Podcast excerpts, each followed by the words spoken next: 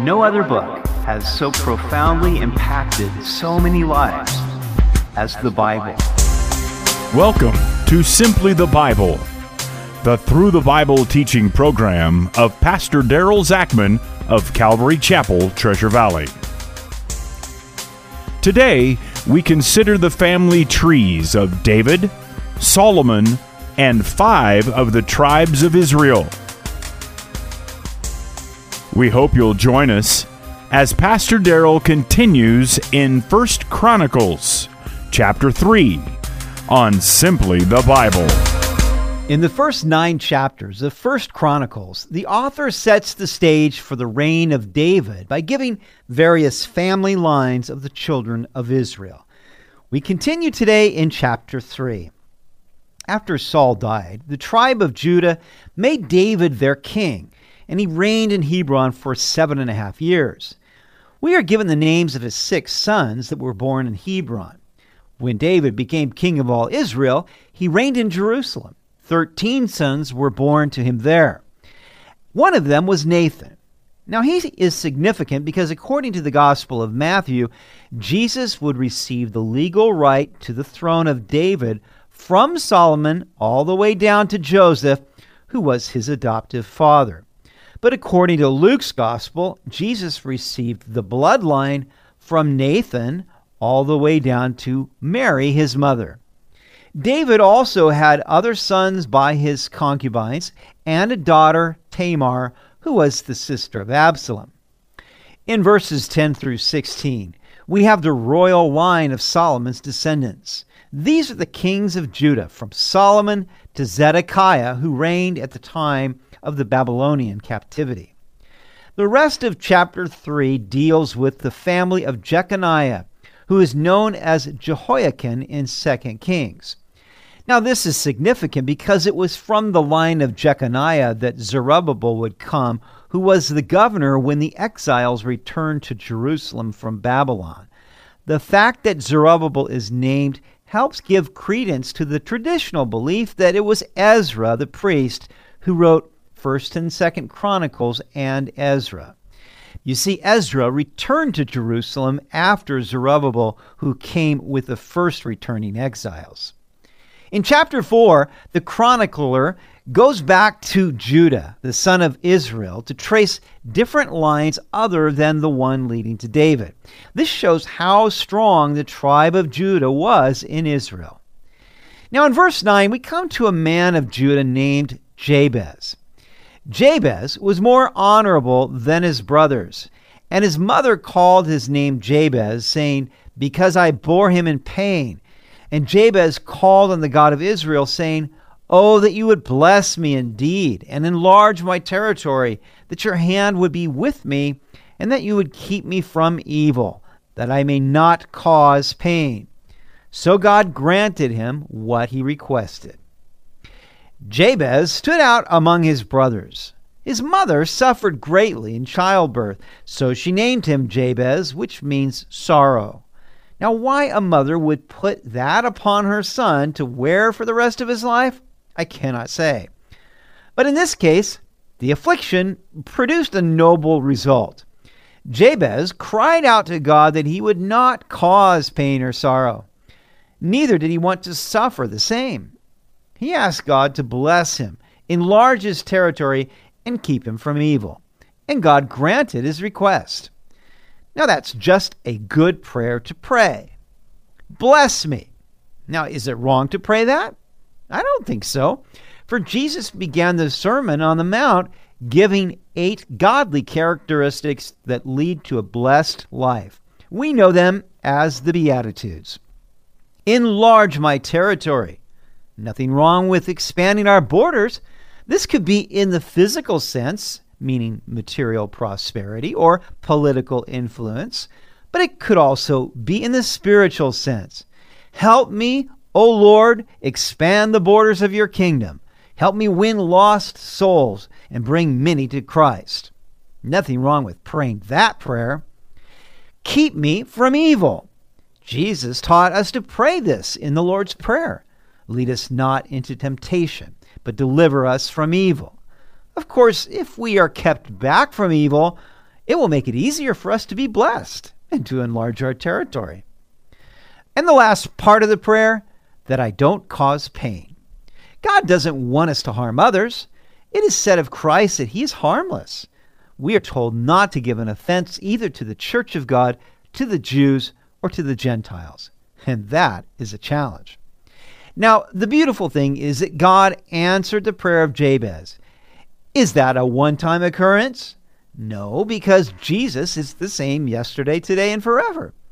In James 4 2, we read, You do not have because you do not ask. You ask and do not receive because you ask amiss, that you may spend it on your pleasures. God is not stingy, He is gracious and generous. He answers good prayers from those who trust in Him. Here's the promise we have in 1 John 5:14. Now this is the confidence that we have in him, that if we ask anything according to his will, he hears us, and if we know that he hears us, whatever we ask, we know that we have the petitions that we have asked of him. But are we asking? Are we truly people of prayer? If we timed our prayers this week, how much time would it amount to? Those who accomplish great things in the kingdom of God are people of prayer. In verse 13, we are introduced to Kenaz, who was the younger brother of Caleb. Caleb, along with Joshua, were the only two adults to come out of Egypt and enter the promised land. They were two of 12 spies who scouted out the promised land and brought back a favorable report while the other ten spies discouraged the hearts of the people. Now Othniel was the son of Kenaz and Caleb's nephew. Caleb gave his daughter to Miriam. Othniel also became the first judge of Israel. When we get to verse 24, the genealogy moves to the tribe of Simeon. You may recall that Simeon and his brother Levi wiped out the entire city of Shechem with their swords when the prince of Shechem violated their sister Dinah. Their father Jacob was so angry with them for their cruelty that on his deathbed he said that they would be scattered in Israel. Levi became the priestly tribe, and they did not have their own territorial inheritance in the promised land. Instead, the Levites were given priestly cities within each of the 12 tribes. Simeon was given their inheritance within the borders of Judah. Now, Simeon outgrew this region, so they went to the entrance of Gedor, a town in the hills of the Negev in the southern part of Judah. It was good pasture land, so they drove out the descendants of Ham who lived there. This occurred during the reign of King Hezekiah. Also, 500 of the men of Simeon went to Mount Seir, where they defeated the Amalekites and settled there. Chapter 5 deals with the two and a half tribes that lived on the east side of the Jordan, beginning with the family of Reuben.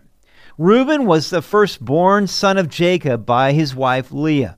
But Reuben committed adultery with Bilhah, his father's concubine and the handmaid of Rachel.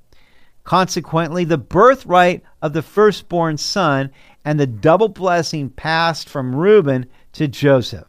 Joseph had two shares in Israel the tribes of Ephraim and Manasseh, Joseph's sons, whom Jacob adopted as his own.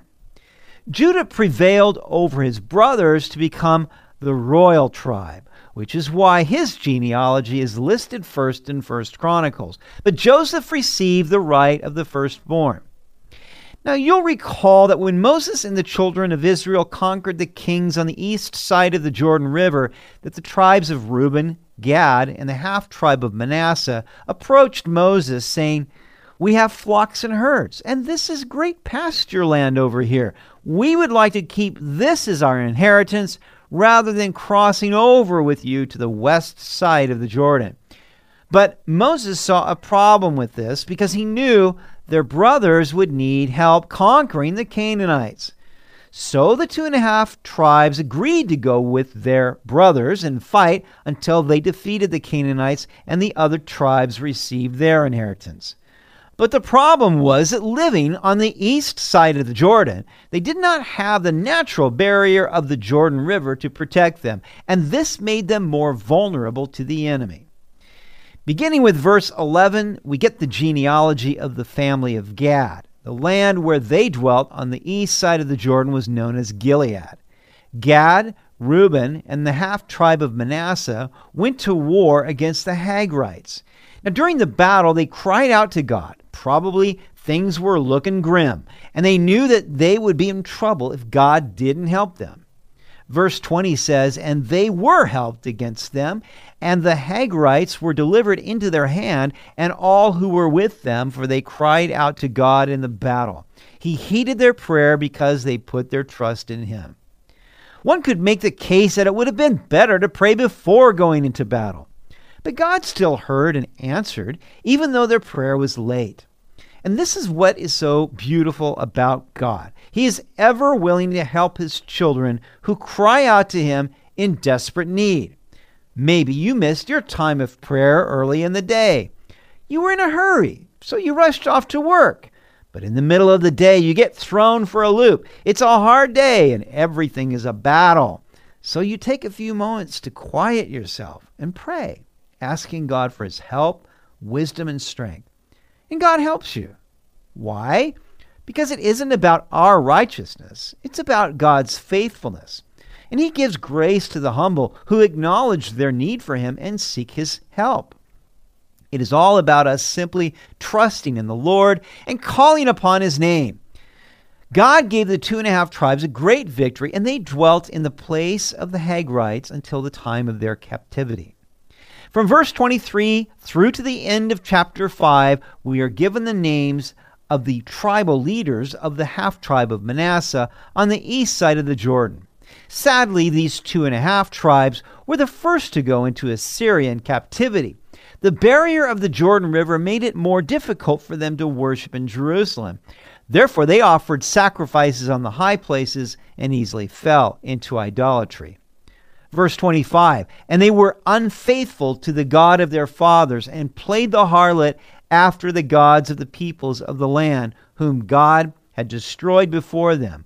So the God of Israel stirred up the spirit of Pul, king of Assyria, that is Tiglath-Pileser, king of Assyria. He carried the Reubenites, the Gadites, and the half tribe of Manasseh into captivity. Now remember, these tribes were content to settle where it was comfortable and to their liking rather than going the distance into the promised land that God had prepared for them.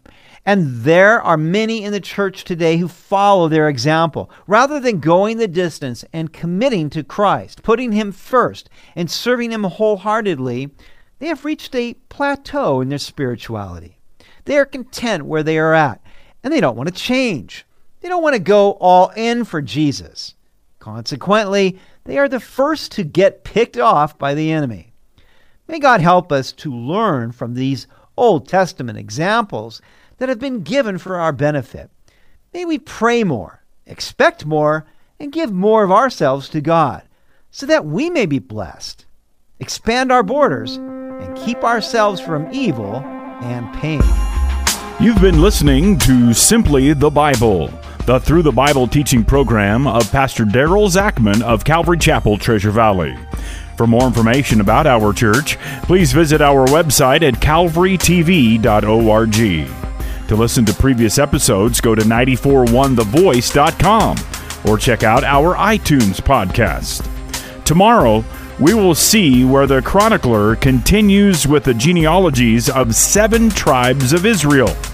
We'll also consider the musicians and priests who served in the temple.